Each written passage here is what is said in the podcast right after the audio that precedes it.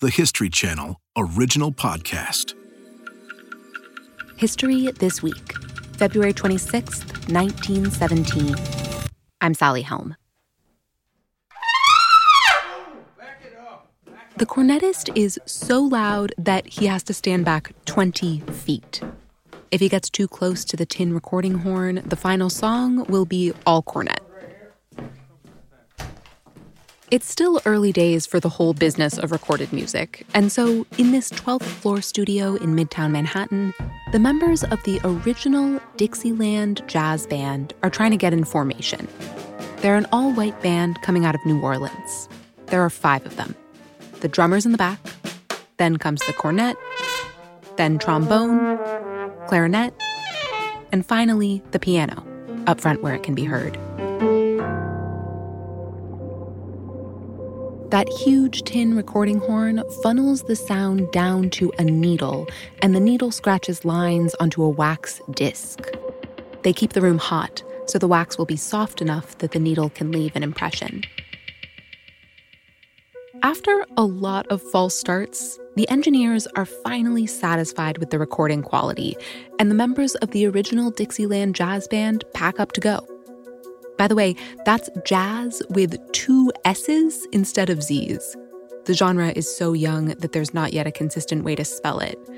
But jazz has actually been played for about 20 years now, mostly by black musicians in New Orleans. Still, most of the country has never heard of jazz before, and they've certainly never heard it played.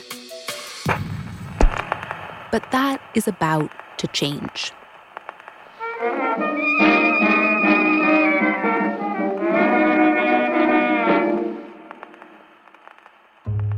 Today, the original Dixieland Jazz Band records the first jazz record ever published.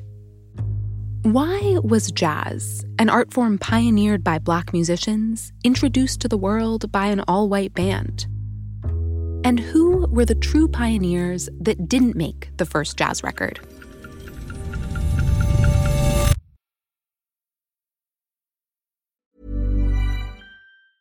Quality sleep is essential. That's why the Sleep Number Smart Bed is designed for your ever evolving sleep needs. Need a bed that's firmer or softer on either side? Helps you sleep at a comfortable temperature? Sleep Number Smart Beds let you individualize your comfort so you sleep better together. JD Power ranks Sleep Number number 1 in customer satisfaction with mattresses purchased in-store. And now, save 50% on the Sleep Number limited edition Smart Bed for a limited time. For JD Power 2023 award information, visit jdpower.com/awards. Only at a Sleep Number store or sleepnumber.com.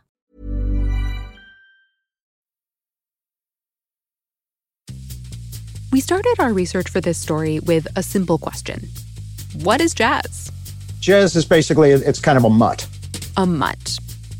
That's Kevin Whitehead, jazz historian and critic for the NPR show Fresh Air it's kind of evolved out of a bunch of different things, different ways. So when people talk about pure jazz, I chuckle a little bit because the whole idea of purity doesn't really apply. Damon Phillips would agree. He's a professor of social enterprise at Columbia Business School. He wrote a book about the early jazz recording industry. And he says, sure, we've given jazz a name.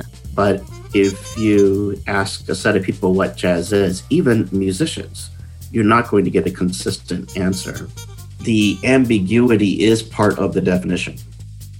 Turns out, not so easy to start with a definition of jazz. Instead, we're going to start with a place New Orleans. In New Orleans, there's a very unique cultural combination of different folks from different traditions who live close enough to one another so that their respective influences affected each other. At the turn of the 20th century, New Orleans is home to many different cultures. Specifically, African American musicians and French Creole musicians have the chance to hear each other's music and to play together. The African American musicians are bringing a mix of influences. You have uh, rhythm, syncopation, and this need for self expression. One musical tradition that had originally come out of slave plantations was called ragging, where enslaved people would take existing melodies and change the rhythms to be more in line with rhythmic traditions from Africa. As Kevin Whitehead explains it, shifting accents away from the main beat into the sort of cracks between the beats, so you get this kind of uh, rhythmic energy that comes into the music. In the late 1800s, ragging morphs into a new musical genre called ragtime.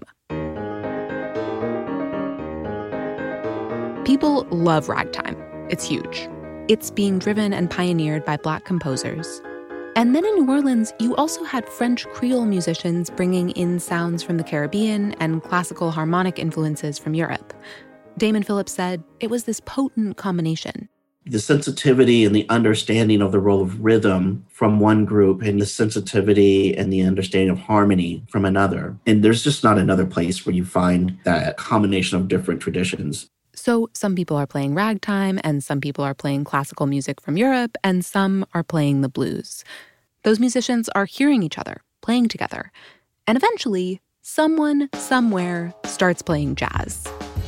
There actually is a person who a lot of scholars point to an African American musician named Buddy Bolden.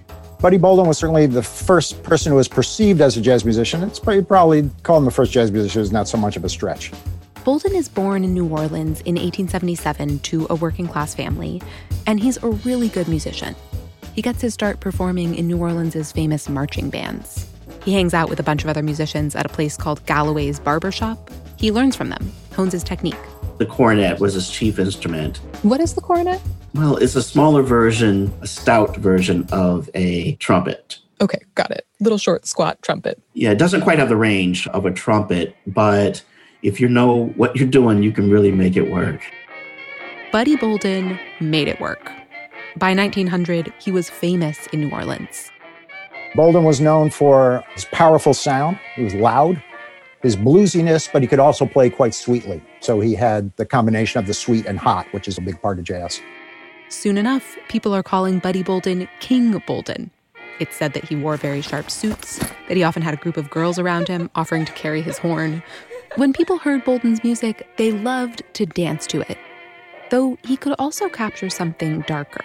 It's an ability to capture excitement of a party, but at the same time being subjugated. There's a way where the trumpet can capture that human emotion. Unfortunately, the recording we just played is not Buddy Bolden. It's King Oliver and his orchestra, which also featured a young Louis Armstrong in 1923. That may have been what Bolden sounded like, but we don't really know because he was never formally recorded. Formally. There is a legend of a lost Buddy Bolden recording. His valve trombone player, Willie Cornish, said in the 1930s that he recalled making a wax cylinder recording with Bolden sometime before he went into the Army, which was in 1898. If the recording exists somewhere, in some attic or basement, it's very unlikely to be found. And according to oral history, it's just a field recording someone made. If it had been a major company uh, recording Bolden, it would have had just the infrastructure to store it, to keep it, to copy it, to distribute it. There would have been multiple copies of it for others to hear. Bolden's peak came before the recording industry took off. And around his late 20s and early 30s, King Bolden started having headaches acting erratic and paranoid.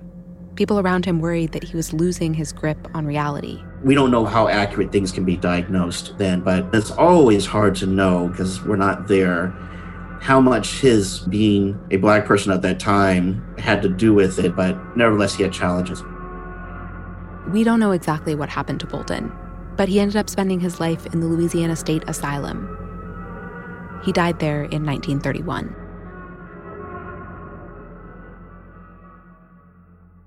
Around the time that Bolden's health began to decline, a musician named Jelly Roll Morton was just starting out. Like Bolden, Morton was from New Orleans. He'd gotten his start at the age of 14, playing piano in brothels in the city's Storyville neighborhood. When his family learned of this, they disowned him. But Morton kept playing, and he became a star in the world of jazz. In fact, he later claimed to have invented it He claimed to have used the term jazz, I think, in 1902, but Jelly Roll's memory was not always perfectly reliable at that time. Whitehead says this was part of who Morton was a showman. People often talk about Jelly Roll Morton as a great braggart, but the virtuoso piano players relied a lot on pushing the competition back psychologically. In 1911, Morton reaches New York City, the capital of America's young recording industry. He's trying to make a name for himself with his flashy style. If you were one of the big piano players at the time, you would dress very well, maybe change your clothes several times a night in the course of a performance to show how many suits you own. This would be a sign of success that you had all this money to waste on excess clothing. And you'd be very careful to take off your jacket before you sat down at the piano and fold it in such a way that you could see the elegant lining as it was lying on top of the piano as you played. It was all part of the effect of being the great man behind the keyboard. So Morton has flash and he has skill. He's a great pianist and composer, and he spends time in New York City, where the burgeoning recording industry is located. So conditions seem favorable for Morton to record the first jazz record. But at this time, there's beginning to be a real backlash against jazz. Jazz was seen as bad for a lot of reasons, among those that it was associated with black people. The pushback will get even more intense a little later when jazz starts to get really popular in the 1920s. It's hard to imagine now if you were around to remember the backlash to rap music, jazz backlash was five times that. There were rules around not playing jazz in the workplace because it was thought to hurt productivity. And there were some places where there were even ordinances on don't play jazz too close to maternity wards because Whoa. it could poison, you know, morally poison the babies. In the context of the 1910s, record companies were not lining up to record a great African American musician like Jelly Roll Morton. They were focused on making white records for white audiences. I think record companies are generally interested in selling anything that will sell, but they perceived a completely different market for black music and white music. In the 1910s, some of the biggest recorded hits were by white artists like Enrico Caruso,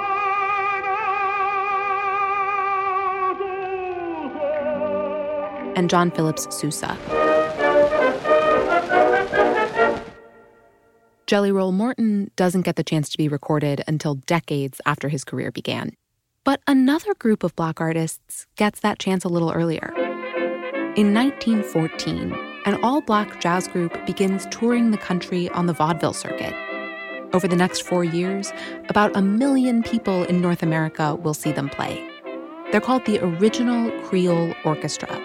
They're led by another jazz cornetist out of New Orleans named Freddie Keppard.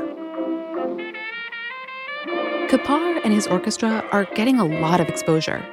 They're one of very few all black ensembles in vaudeville, and their act isn't presented as a serious musical act. It was presented more as a novelty than like art music or like dance music. They would dress on stage like farmers, they would have a live chicken on stage. They were accompanied by a, a dancer and a singer, and they do a little bit of singing also. Parts of the act echo minstrel shows, which were a really common and popular form of entertainment at the time. Mostly white musicians and actors would dress up in blackface and present a stereotyped version of African American life to largely white audiences. And the original Creole orchestra sometimes wore blackface themselves. That was what it took for them to be a successful African American act on the vaudeville circuit. They had to accept these indignities and humiliations. But the jazz was there. The Canadian reviewer who wrote in 1916 the cornet, clarinet, violin, guitar, and double bass are played by individuals with seemingly absolute indifference to what the other man was doing, but they always manage to arrive at appointed places in full accord. That sounds kind of like real jazz to me. One night in early 1916, Keppard and the original Creole Orchestra perform at New York City's famous Winter Garden Theater.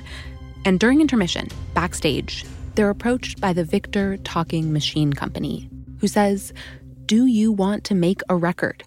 The first jazz record in history.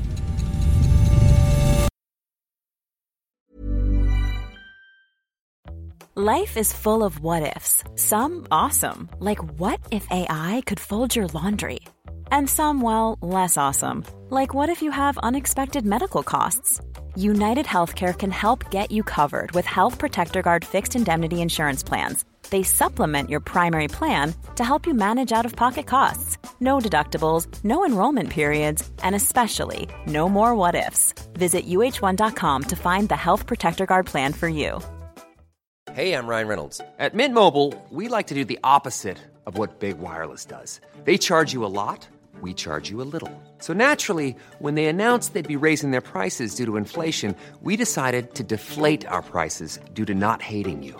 That's right. We're cutting the price of Mint Unlimited from $30 a month to just $15 a month. Give it a try at mintmobile.com slash switch. $45 upfront for three months plus taxes and fees. Promo for new customers for limited time. Unlimited more than 40 gigabytes per month. Slows. Full terms at mintmobile.com. So, the Victor Talking Machine Company approaches Freddie Keppard backstage in 1916. This is the same company that will end up making the first jazz record a year later with the original Dixieland Jazz Band. And Freddie Keppard, when he hears their offer, he has some worries. So, one is he was concerned about someone stealing his style. Remember, there had never been a jazz record before, and a big part of jazz is improvisation. Every single performance is different. But if you did something really good on the recording, another jazz musician could steal your stuff. Such theft is actually pretty common in early jazz. Lots of tunes that are kind of based on other tunes. Obviously, lots of musicians who base their styles on earlier musicians. Freddie Keppard was one of those who would keep a handkerchief over his hand. A handkerchief over his hand to disguise his fingering from musicians in the audience who might be watching. Keppard is also concerned about the money. At this time, You made most of your money, ironically, like musicians today, off of touring. Keppard worried that if people owned a recording of the original Creole orchestra that they could just play anytime, they wouldn't come out to see the shows. Recording is so new, people just aren't sure there's any money in it.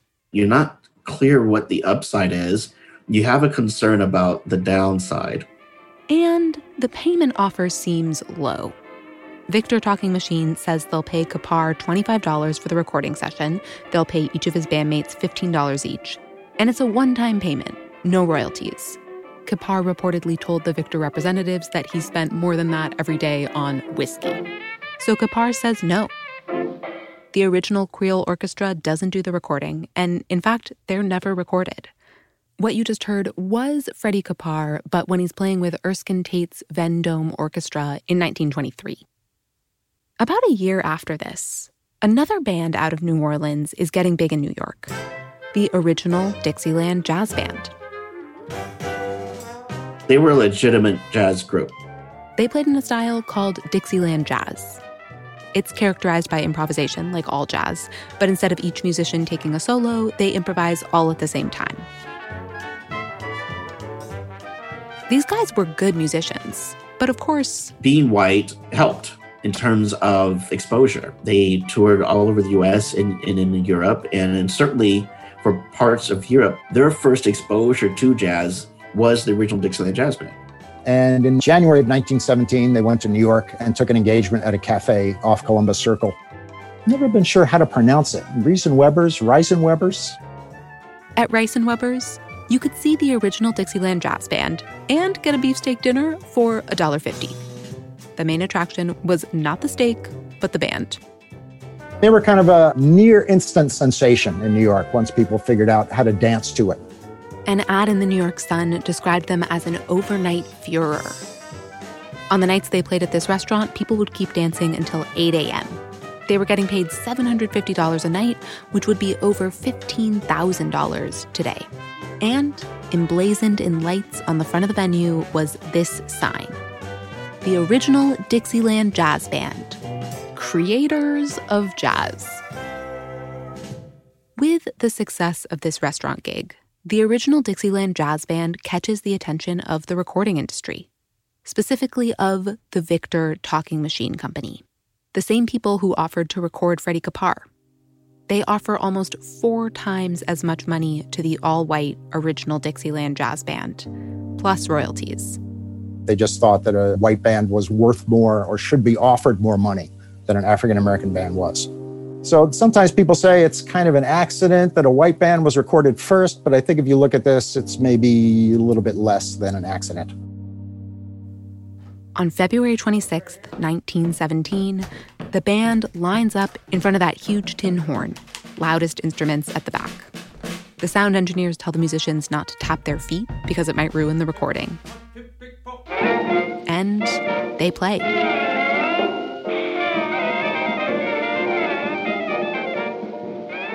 Obviously the technology wasn't as far along then, so we're not fully capturing what it would have been like to actually hear the music. It obviously, would have been much more alive and, and dynamic to actually hear it. But nevertheless, the record is revolutionary. The band recorded two tracks. On the A side, you have the Dixieland Jazz Band One Step, and on the B side, Livery Stable Blues. A Victor ad describes the record this way quote, the jazz band is the very latest thing in the development in music. It has sufficient power and penetration to inject life into a mummy and will keep ordinary human dancers on their feet till breakfast time. And when the record comes out just a few weeks later, it really does become a sensation. They sold a lot of records. I think because people recognized that this was something new, that it was a, a new kind of ensemble sound, that it seemed kind of chaotic at first listening and you listen to it more and you can hear that there's kind of a logic to the way the cornet is playing the melody and the clarinet is kind of skating over the top, kind of outlining the chords, and the trombone at the bottom is kind of setting the next chord up. You can hear all those influences that came together in New Orleans, including the undeniable, overwhelming influence of African American music a ragtime style piano, the horns playing with a tone reminiscent of the blues. The original Dixieland Jazz Band did acknowledge, in a disturbing way, that their music was indebted to black artists. One ad for the record featured a cartoon of the band members in blackface. Damon Phillips was so struck by it that he put it on the cover of his book. As a black person, it is fascinating and disturbing at the same time. As an academic, it's interesting because what is going on is they're trying to communicate what jazz is. It is folks in blackface, a cartoon of blackface pictured. So what's interesting is it's acknowledging the roots of the music. It is, in a strange and messed up way. It's also important to note the leader of the original Dixieland jazz band, Nick LaRocca, later goes on to claim, ludicrously, that white people invented jazz and that African American people, quote, did not play any kind of music equal to white men at any time. So, this white group ends up profiting off of an art form pioneered by black artists. And that's a pattern you see over and over in music history. Certainly, there are no shortage of examples of white musicians covering black music and making a lot more uh, money doing so. Elvis Presley would be a good example of that. original Dixieland Jazz Band recording does bring jazz to many, many more people. And that's partly because the musicians are white. My prediction would be that in 1917, if it had been a black group that had done the recording, they would have been dead. We might have been talking about it as this mysterious recording, just like we're talking about a Buddy Bolden recording. But because the recording is produced and is marketed, and so many people hear it, it does mark a real important moment in the history of jazz. This is, was one of the forces that did help popularize the music to get people listening to jazz. And again, no, they were not pioneers. But in the long run, we do know more about Louis Armstrong than we do about the original Dixieland Jazz Band. Armstrong was from New Orleans. His sound is descended from the sound of those early jazz musicians. He saw Buddy Bolden play when he was five years old. And Armstrong becomes a huge sensation in the 1920s, one of the most famous musicians in history. The force of the pioneers ultimately won out. And I mean, his, his level of musicianship was incredible. But these were musical ideas that were over 20 years old. Armstrong might have sounded so new, partly because no one had ever heard a recording of Buddy Bolden. It's difficult to keep in mind a musical pioneer for which no one can hear what they did. A recording preserves a sound. That's the whole point. But a recording can also have the effect of erasing or eclipsing what isn't recorded. When we're saying history, often we're talking about recorded history. For me, this 1917 date is a reminder of the relationship between those two recorded history and the history that we didn't care to record or didn't know how to record, but just the missing stuff. The missing stuff. There's more of that than all the recorded stuff combined. But to hear it, you just had to be there.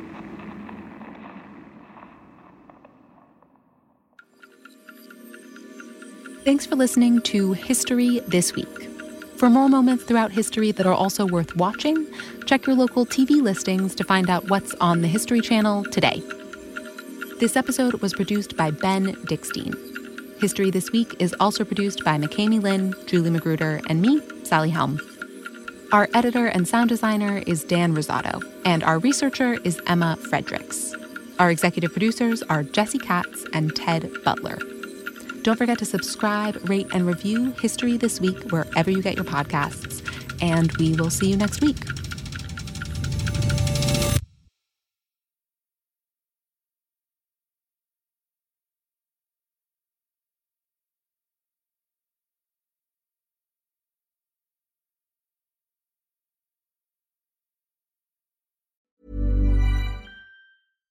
Hi, I'm Daniel, founder of Pretty Litter. Cats and cat owners deserve better than any old fashioned litter. That's why I teamed up with scientists and veterinarians to create Pretty Litter. Its innovative crystal formula has superior odor control and weighs up to 80% less than clay litter.